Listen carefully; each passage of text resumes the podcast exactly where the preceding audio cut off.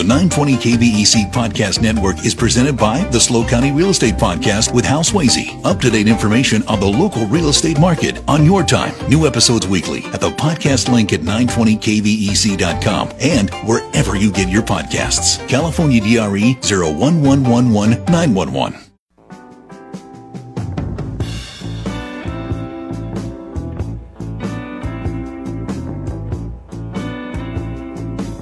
Four oh six on the Central Coast. Dave Congalton with you on this Tuesday, February twentieth, twenty twenty four. I remind you in about an hour, we'll sit down with Tom Fulks, chair of the County Democratic Party. We'll talk about the March fifth uh, primary and wherever the hour takes us. This hour, there is a series of meetings this week featuring the Diablo Canyon Safety Committee, which means that David Weisman from the Alliance for Nuclear Responsibility is in studio with me. David, good to see you again. Always nice to be here, Dave. And introduce our distinguished attorney. Uh, John Geesman is the attorney for the Alliance for Nuclear Responsibility. Prior to working with us, uh, going way back, uh, he was appointed by Jerry Brown as the first director of the California Energy Commission when the agency was created, and decades later served as one of its commissioners. John, good to see you again. Thanks for Always coming my down. pleasure, Dave. Uh, so, uh, David, let's just give us an overview. Well, first, let's start with the basic 101. What exactly is the Diablo Canyon Safety Committee? The Diablo Canyon Ind- Independent Safety Committee is a group of, of three individuals. It was created back in the late 1980s by the Public Utilities Commission to serve as a watchdog for the operations at Diablo Canyon as part of the uh, rate making for that for that case. Um, they have they've been around now all these all these many many decades. Um, an interesting thing is that the three current uh, members who are appointed for three year staggered terms have been on the committee 15 to 18 years now. So we haven't had much turnover on the independent committee. Must be a good gig. Yeah. John, anything you'd add to that description? Uh, I'd just point out that uh, the Alliance a couple of years ago recommended term limits uh, for these guys. That's not to suggest that they've been anything less than distinguished in their service, but at some point you need a fresh set of eyes looking at this stuff. The NRC, uh, which regulates the plant for the federal government, uh, rotates uh, their inspectors, I think, every seven years. Uh, so, David, what's the purpose of the meetings? The meetings are on the 21st and the 22nd, so Wednesday and Thursday. Well, in theory, we should be getting some of the information that is vital to determining whether the, extension of Diablo Canyon should continue to move forward. Various reports were requested out of the legislation, Senate Bill 846, signed in September of 2022, and among them were a review of an updated seismic assessment and a review of any backlog or deferred maintenance that would need to be completed in order for the plant to continue operating further. And the seismic assessment was always promised and hasn't yet materialized. And um, we're very curious to see what comes out at this meeting. Are we finally going to get to see some numbers and some facts? John, why has it yet to materialize? What's going on here? You know, it would be speculative uh, to really venture an opinion, but I would guess that the uh, paper that Dr. Bird, uh, the retired professor from UCLA, uh, submitted uh, in the Mothers for Peace proceeding at the NRC has caused some, some head scratching and, and second guessing. I don't think PG&E uh, has been able to quite get the rubber stamp that they're seeking.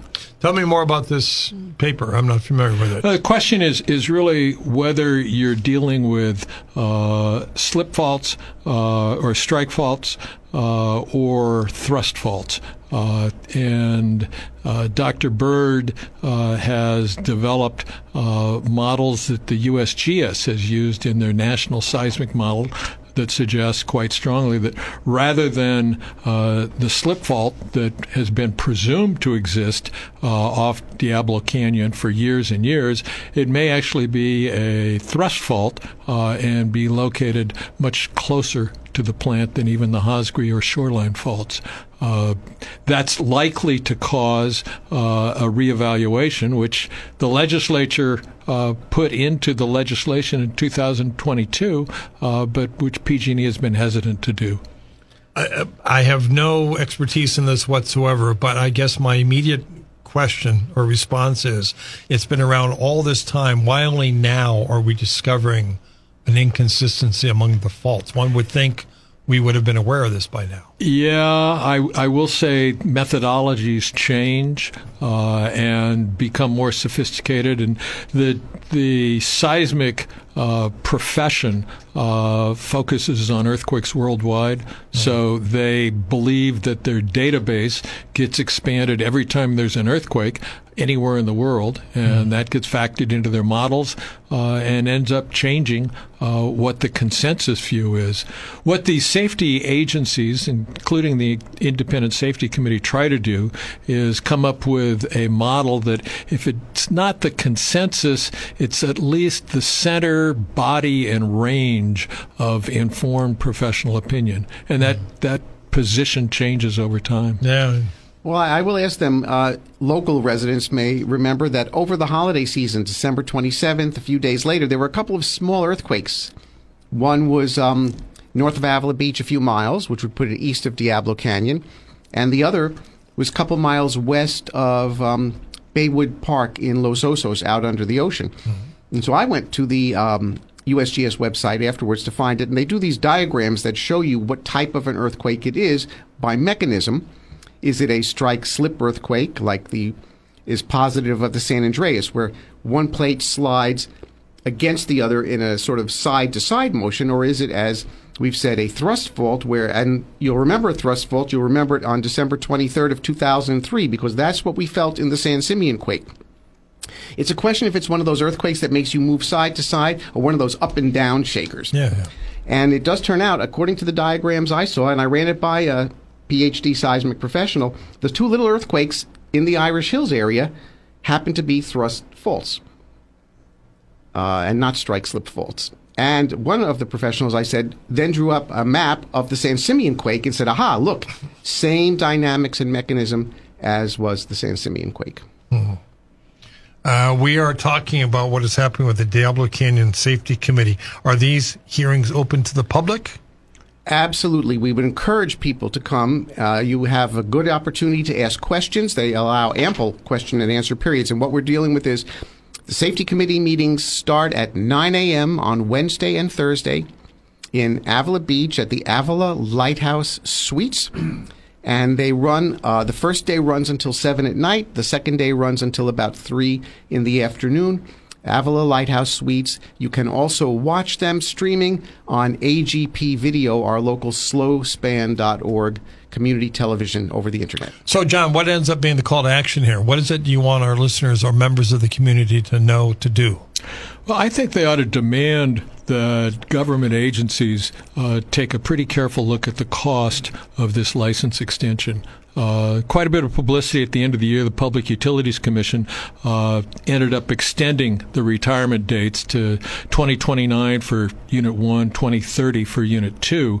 Uh, what wasn't in those newspaper stories uh, was the fact that PUC said we don't have any evidentiary basis to determine that this is cost effective or that extending it would be reasonable or prudent we need to do that under the law, uh, and we'll defer that decision until 2024 sometime. Hmm. So the examination of those costs, which we have every reason to believe are going to be quite quite expensive, including uh, one reason being that PG&E tried to conceal the costs uh, in the 2023 proceeding. Uh, we think the government really owes the public quite a bit of, of diligence here. But we have plenty of money in Sacramento, guys. you may have plenty of money in Sacramento, but Dave, open your wallet and turn it upside down and see just how much comes out. I think there's a sticker shock afoot right now among ratepayers in California. They are starting to look at their electric bills as some of the first round of rate increases to PG&E. They got rate increases for undergrounding power lines. They had rate increases for wildfire hardening. Suddenly, the rate increases you know, it's the old saying about, well, $5 here, $10 there, $15 here, $40 there. Someday uh, we're looking at real money at some point. Yeah. And uh, it's a statistic now that one out of five of these rate paying customers in California is now behind in being able to keep up with their electric bill. One five? One, One out in five. five. In California. Yep. is behind on their electric bill. Yes. Yikes. You're having people in both the PG&E territory in San Bernardino and other places coming with electric bills, and this was reported in the San Francisco Chronicle or the San Jose Mercury, electric bills that had previously been, say, 300 350 a month were now coming in at 600 and $650 a month. So when PG&E got their last rate increase, Wow. their executive vice president uh, for regulatory affairs, who happens to be a former member of the Public Utilities Commission, she said, "Hey." After this rate increase, uh, we're going to really do our best, and we expect to be successful in keeping future rate increases to the the rate of inflation. Within two months, PG&E was back in for another 2.1 billion dollar increase, wildly in excess of the rate of inflation. Uh, the Did they get is it? hurting. Did they get it? No, it's still pending. Part of the magic of the, the PUC process is you never know which decision uh, actually drives your bill, and there are about a dozen each year that contribute uh, to the overall costs. All right, we are previewing this uh, week's meeting of the Diablo Canyon Safety Committee in Avila Beach. We get perspective from John Geesman and David Weisman. I'm Dave Congalton. This is Hometown Radio.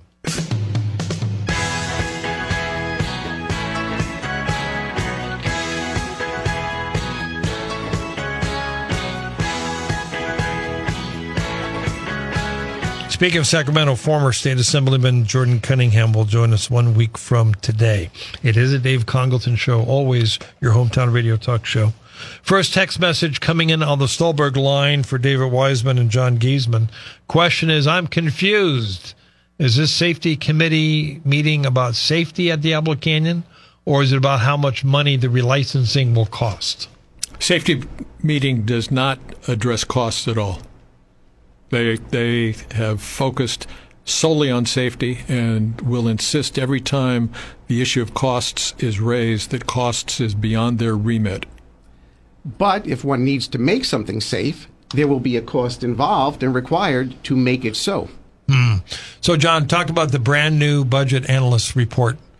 Uh, it came out this afternoon, and what This is California. Yes, and what Governor Newsom had projected in January uh, as a $38 billion deficit, uh, according to the Ledge Analyst, is now a $73 billion deficit, uh, which means that 73 billion. 73 billion, uh, which means that there will be a real scramble uh, in Sacramento later this spring uh, to at least make it look as if the budget is balanced by July 1st.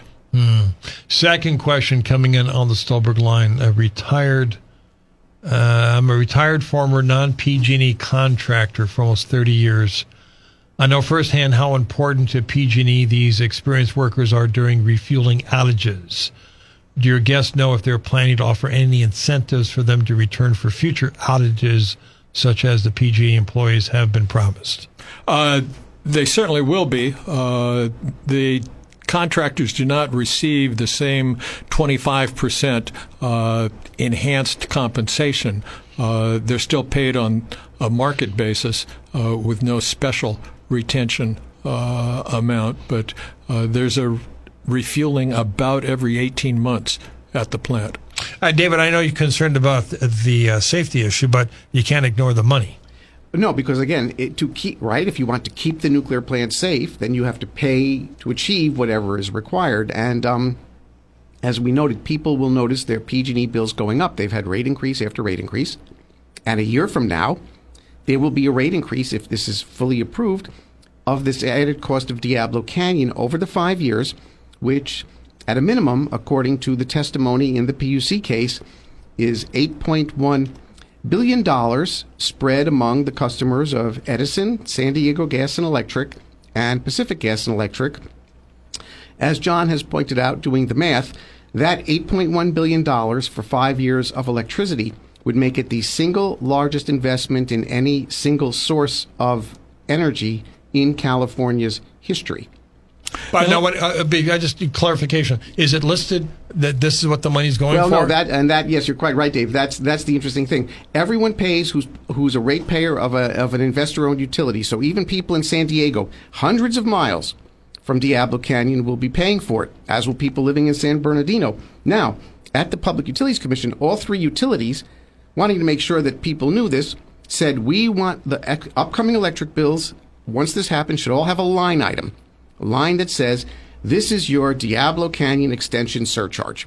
Yeah. So it's called out, and they know right now why, why did my bill go up? Wildfires, this, that, the other thing. Well, Diablo Canyon. Well, the three utilities, and it's rare that three utilities all agree to something in the ratepayers' interests, put it in.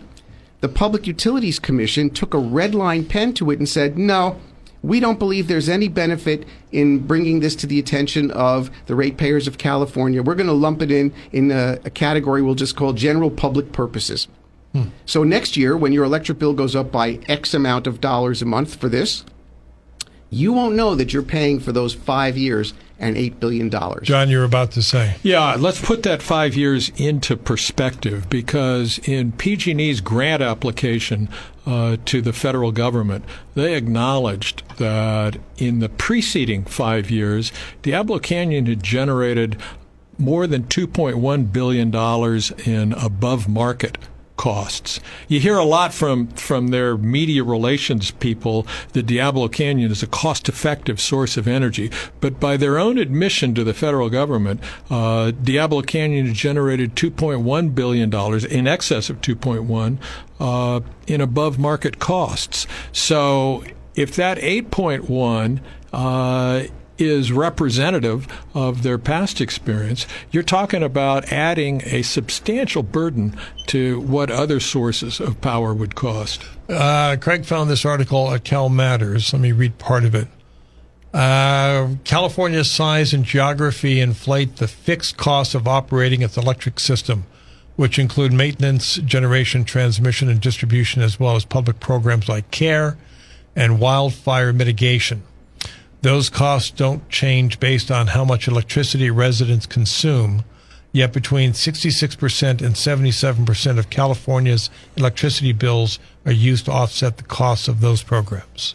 Yeah, and that is a big story uh, because uh, two years ago, uh, Governor Newsom uh, snuck into the budget uh, language that requires the Public Utilities Commission uh, by July 1st of this year to change the way people are billed for electricity. and there is supposed to be a fixed charge amount yet to be determined that'll go on everybody's bill, no matter how much they use. Now, last week, 10 members of the state Senate introduced legislation to cancel that uh, because as people look at it more closely, they realize that, you know, for more than 50 years, our system has been based on how much electricity you use. Uh, you want to pay less, use less. Uh, now there's an effort by the utilities and by the Newsom administration to push more and more of that bill into a fixed charge. Mm. I got a minute before the news break. I know that Assembly Member Addis is out on medical leave. We wish her the best. But what about Senator Laird? Where is he on this? You know, I think he is pretty open minded as to the best way to go going forward. Uh, he was clearly supportive of the extension, but the things that he asked for uh, fiscal solvency, uh, a clear uh, assessment of the seismic risk, a clear assessment of the deferred maintenance problems. Uh, none of that's been provided. And I think that he's going to play an important role in determining what the future of the plant is. All right, our future is we're off to California Headline News and ABC Radio News. Craig is standing by the very latest in time saver traffic and weather together. We'll continue our conversation with David Weisman and John Geesman, previewing tomorrow and Thursday's meeting of the Diablo Canyon Safety Committee. Welcome your phone calls. Read more of these text messages. This is Hometown Radio. Happy Tuesday.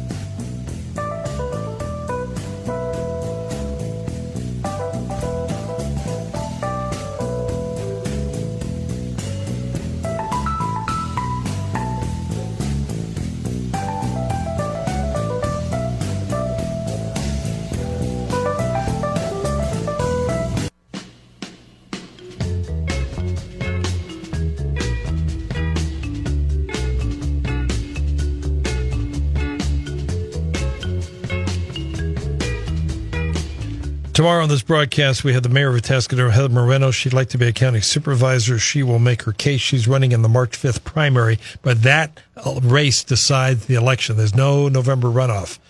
One of two candidates is going to win. We already heard from Susan Funk. Tomorrow we'll hear from the mayor.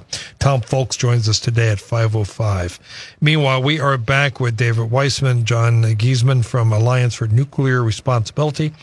The Diablo Canyon Safety Committee is uh, meeting in Avila tomorrow and Thursday. David, for folks just tuning in, let's give them a brief reminder of what that meeting is about, please. Sure thing, Dave. The Diablo Canyon Independent Safety Committee will be meeting, and it's a public open meeting. Comments and visitors are welcome. It is at the um, Lighthouse Inn and Suites in Avila Beach starting at 9 a.m. It goes all the way through to 7 p.m. tomorrow. Starts again at 9 a.m. on Wednesday. If you wish to view at home, our local slospan.org, the AGP community television, will make that available for viewing. Does it matter which day you go? Uh, no, there's good. There is good stuff either day. Why, if you why if you come down on day one, Dave, you'll get to hear discussions about is there deferred maintenance? Was there deferred maintenance, and how much is there? Or hey, what about that embrittled Unit 1 reactor? There are some groups and studies that show that it's heavily embrittled, and you have now a study that says there's not a thing wrong with it. I'm sure there'll be some hot action for that one if you're ringside. And if you come on day two, you can hear a few of the questions we're uh, asking, which is, hey, Senate Bill 846 that made this whole extension possible was waiting for um, a seismic update, which should have been out a long time ago. Why not? And what is the seismic update? If you'd like to join in the conversation, feel free to grab the phone 805 543 8830 or 800 549 5832. Always glad to read your text messages as well on the Stolberg line. Let me take you off topic for a second. Just a general question. John, let me start with you. Three years ago, if we were having this conversation and uh, Dr. Gene Nelson were to come in, I'd say the train has left the station. Diablo is going to close. The pendulum seems to have shifted. What happened? What changed? I think that Governor Newsom uh, became much more enchanted with the notion of young people that vote in Democratic primaries in eastern and midwestern states, uh, and all the cool kids were saying they care so much about climate change that nuclear power has to be on the table. Uh, the governor looked around and said, "Well, where, where's my nuclear issue?" Uh, and sticking up uh, as a tremendous opportunity was an aging uh, nuclear plant scheduled for retirement, uh, surrounded by 13 uh, earthquake faults, uh, and arguably on its way to the scrap heap. Uh, and he said, "Hey." Uh, I understand the Biden administration is throwing money at these things. Uh, what can I do to try and get some of that money? Yeah. David, is he right? Yes, yes, he is. Um, this notion of uh, nuclear power as a savior of the climate is sometimes divorced from the cash register realities of nuclear power. And that is whether you're trying to build a new one or you're trying to sustain an old one. It is not cheap. Um, it should be cheap. It was supposed to be cheap. You know, this summer, uh, one of the big blockbusters many people saw was the movie Oppenheimer, and uh, it looks like, by all all uh, accounts, Robert Downey Jr. is headed for uh, quite a bit of awards as his best supporting actor portrayal of Lewis Strauss, the nemesis of Oppenheimer. Plus, Best Picture, Best Director, all sorts of awards. But let's stick with that uh, evil character of Lewis Strauss that uh, he chewed the scenery up with that one. What wasn't included in all of that film was one of Lewis Strauss's other performances before an audience in Manhattan, where in 1954 he uttered the famous phrase that in the future, children in our in their homes shall have power and electricity that will be too cheap to meter. That line wasn't in the film, but it certainly stands out to us. We were promised that in 1954, and the nuclear industry has been nothing but a giant cost overrun. And we're headed that way with both keeping Diablo Canyon extended and any of these attempts to build new power plants. So it sounds like both of you think politics is at the heart of this. I'm shocked. I'm shocked. well, I think you're going to see it rear its ugly head again in Sacramento uh, this spring over the state budget because there's 800 million, there's billion, 75 billion dollar or 78 billion dollar uh, deficit, but there's an 800 million dollar uh, pool of money for PG&E and Diablo Canyon. Uh, on January 17th of this year, the federal government announced that PG&E had gotten its grant uh, to extend Diablo Canyon. The state money that had been pledged in SB 846 two years ago uh, was intended as a bridge loan until the state got its grant. Uh, well, PG&E's got that grant now, uh, and as a consequence, uh, there's no reason to warehouse uh, an $800 million amount of general fund money uh, for PG&E. I bet David has a better idea of what to do with that money. Actually, Dave, I don't. But I'll tell you what. I know there's 800 million available, and I do know this. Looking through the budget, I see that nearly 661 million dollars was cut from coastal related programs which include coastal resilience, armoring the coast, preparing the coast to deal with the impacts of weather and climate related changes. As we've been seeing with our piers being battered up and down this coastline here, it would seem cutting money from that, which is a real and pressing problem, might be addressed with some of this 800 million that's otherwise unnecessarily going into PG&E's own pockets. So I'll leave it to the coastal advocates.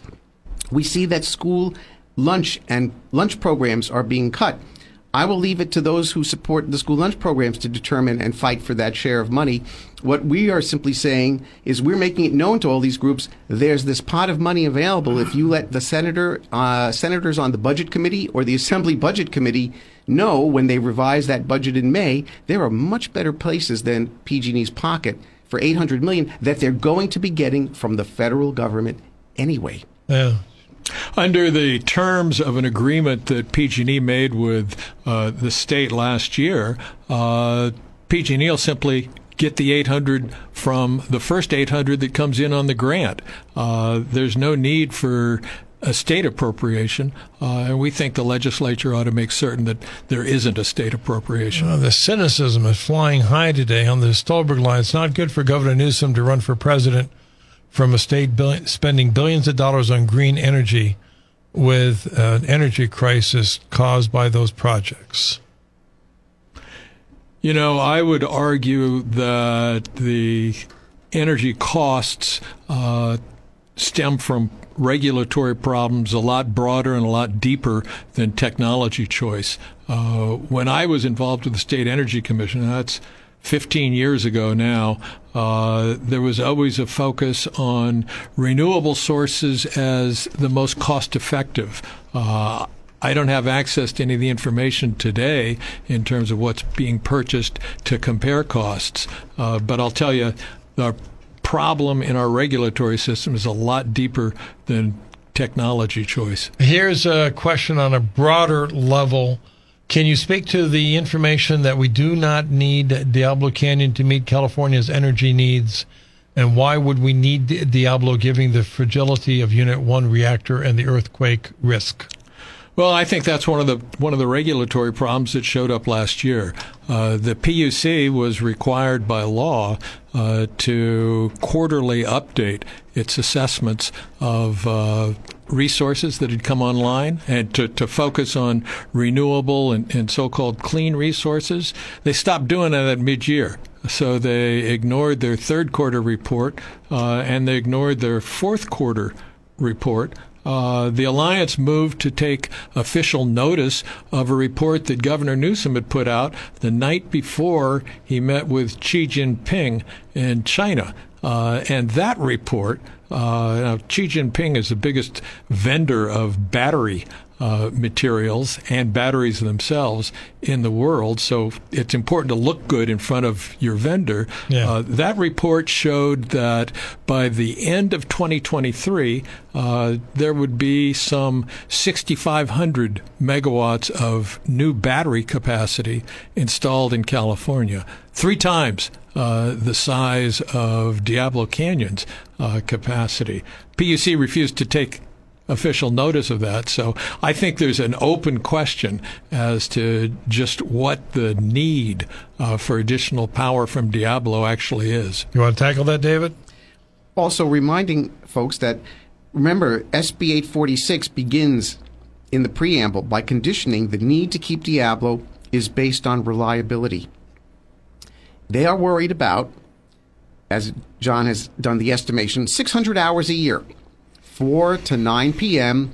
from June through September. That's where we see the crises, crises in power or the need for blackouts or brownouts. And so the answer is well, how do you fill that small gap? Because it's only a fraction, a percentage of the year. Do you throw $8.1 billion at it?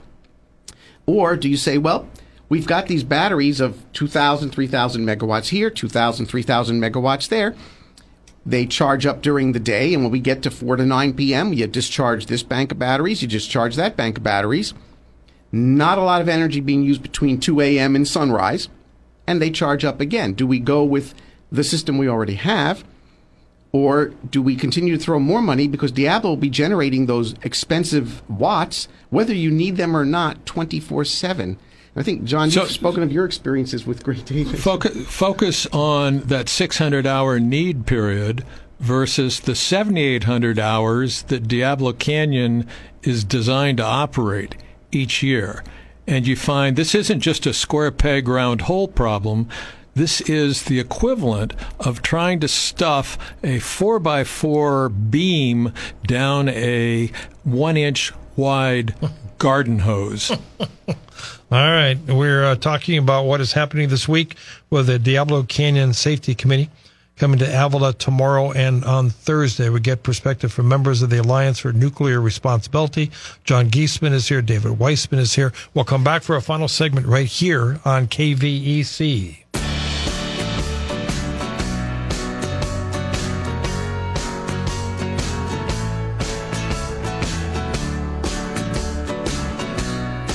This is the Dave Congalton Show, always your hometown radio talk show. We are in our final segment with David Weisman and John Geesman from the Alliance for Nuclear Responsibility, previewing what's happening in Avila this week, tomorrow, and Thursday meeting of the Diablo Canyon Safety Committee. If you want in on the conversation, we need to hear from you now, please. 805-543-8830 or 800-549-5832. I guess, John, the question becomes, what's in this for PG&E? Why, what did they get out of the extension? You know, it's been pointed out that PG&E is not supposed to earn a rate of return or pass through uh, any benefit to shareholders uh, from the various expenses that are authorized uh, for the extension uh, in SB 846.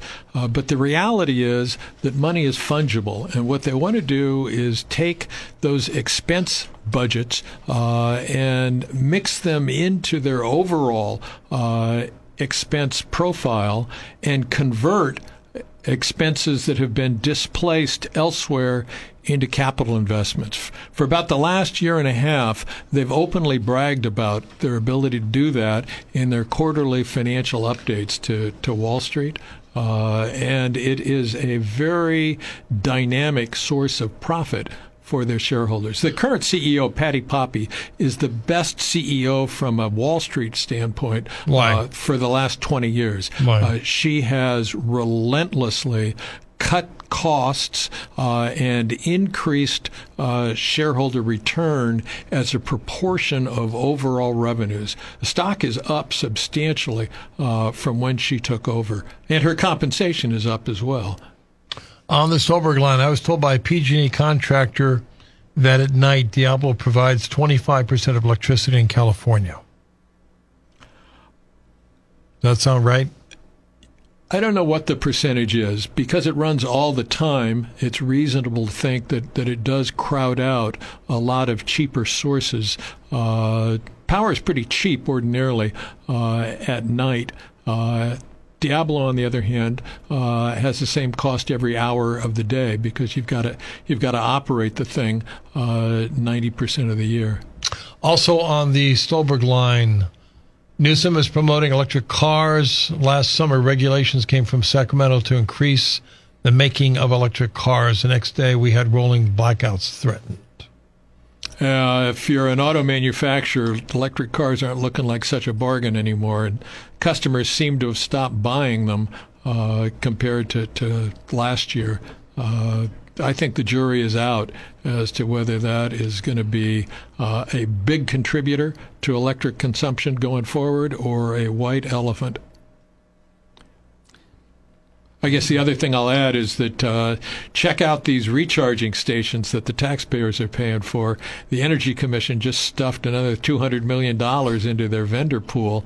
Uh, at the same time acknowledging that they haven't checked as to how many of the existing rechargers are working or what the maintenance program is. Let's take a call. We've got Linda in Los Osos. Hey, Linda. Hello. Hi. I I've got a question. Sure. I'm concerned about the, as many are, the embrittlement issue with reactor one. And what I'm wondering is, is it possible to condition the grant money that PG&E will get on testing that vessel first? No, DOE's already entered into a binding contract uh, for the grant money. Uh, the state has the ability to require a test. Uh, the state could could uh, hold things up uh, until such a test has been performed. Uh, the Department of Water Resources under its loan agreement with PG&E uh, has the leverage to do that. Oh, Department of Water Resources? Yes, and they will be at the meeting, I would think, uh, of the safety committee. They've been pretty diligent about attending uh, important meetings that the safety committee has. Well, that would be wonderful because it would be great leverage to use to get that tested so we know the, you know, status of the embrittlement. So thank you very much. Linda, thanks for calling. Thanks for listening. 805-543-8830. If you want in on this conversation, we need to hear from you now, please. Meanwhile, on the Stolberg text line, when it comes to climate change, it's all about CO2 and Diablo Canyon produces zero CO2 while providing 24-7 power. And if you think that we only have a finite amount of money to reduce CO2, you want to spend that finite amount of money as efficiently as possible. Diablo Canyon is the best way to waste that money. Hmm. Which brings us back, David. I, I think the biggest surprise for me is what you were explaining about the bills earlier. And with one in five Californians are now behind on the electric bills. That is correct. And if the Diablo Canyon extension goes through, they will be paying for that on top of that as well, as we've discussed earlier. And that charge will be hidden on their electric bill, in spite of the fact that PG was willing to make it visible. The states decided to put it in a lump sum item at the bottom of your bill, so you won't even know Diablo is costing you more money. So if I go through the Central Coast Energy, am I paying less for electricity now? since I don't have all these hidden surcharges? Uh, you're going to be paying for Diablo Canyon. They locked in all of the community choice aggregators, including Central Coast Energy. So you're a proud payer, Dave. But the line item won't be on the bill telling you that. Your bill will just go up. Well, wait a minute. I thought I was going to go with Central Coast Energy to get away from PG&E and yeah. Diablo Canyon. Uh, non-bypassable surcharge. That's the language in Senate Bill 846. Really? All passed, remember, at 107 in the morning on the last day of the session. You weren't there to oppose it either. You were asleep. So was the rest of us. On the text line, we have the sarcasm and the cynicism just flying today. I've never heard a safety committee talk so much about money. Well, we're not the safety committee. Yeah. We're you're, the Alliance for Nuclear about, Responsibility. You're talking about the money. Yeah. Yeah. The safety committee won't, but if they do decide there is a seismic unsafety, retrofitting would cost money. If they decide there is unsafe materials or machinery that needs retrofitting or replacement, that gets added to the bill too. Uh, on the Stolberg line, a question Do we have the infrastructure to recycle all these batteries from overseas? Unclear, but there is a market uh, for battery recycling. Uh, guy set up a plant uh, next to the Tesla uh, factory in Nevada uh, several years ago, specifically aimed at the used battery market. Well, Diablo Canyon, assuming if we're to go through, do either one of you see it going past 2030? Absolutely. Uh, PG&E, uh, despite the fact that the legislation limits it to only a five-year extension, PG&E has applied for a 20-year license extension. So uh, I would think that part of their plan is once they get to 2030, uh, come in for another extension from the state. Let me pull you off topic for 30 seconds. I have a lot of respect for both of you. And David, you live in Morro Bay. Is this wind project going to happen? Uh, from what I've read from my thing, uh, the economics don't bode well for it. The costs of wind offshore energy continue to climb. The East Coast projects, of course, those aren't in as deep offshore water as these are, which may be its own set of, of um, technical challenges have been canceled, the the costs for it again, we're talking about money. You see, energy yeah. is money. Money is energy. Energy is right. money. Uh, may vote against it. Uh, that's this really depend on financial situation. Yeah, John, I'm at the one minute mark. You know, I would say that if you rely on markets, uh, which our system does, uh, you're going to see dollars aimed at solar and batteries long before you ever see the offshore wind uh, market develop here. Hmm. But Interesting. Go ahead. The money I would care about most right now is the money we pointed out is available in our beleaguered state budget. In that $70 billion deficit, $78 billion, we are seeing budget cuts that could affect our coast. We are seeing hundreds of millions taken out of the programs for sea level rise, coastal protection, ocean protection. Our state senator, John Laird, is on the state Senate Budget Committee. District members, his constituents, could certainly call his office and let him know hey, we understand there could be $800 million available for more worthwhile projects than giving money to PG&E that they're going to be getting from the federal government anyway. I sure hope someone's going to step up and help these people pay their electric bills. Somebody needs to. Yeah. Giant thing you want to say in closing? Just that this is a long and hard road, uh, and the public is suffering right now. Uh, it's by no means over. Uh, and when PG&E says 8.1 billion dollars, it's important to point out that TURN, the utility ratepayer organization, says no, they're still hiding more than two billion dollars. It's well over 10 billion. All right, gentlemen, thanks for the conversation. Off we go. News, traffic, weather. Tom Fulks is in the house. I'd stick around. The 920 KVEC Podcast Network is presented by the SLO County Real Estate Podcast with Hal Swayze. Up to date information on the local real estate market on your time. New episodes weekly at the podcast link at 920kvec.com and wherever you get your podcasts. California DRE 01111 911.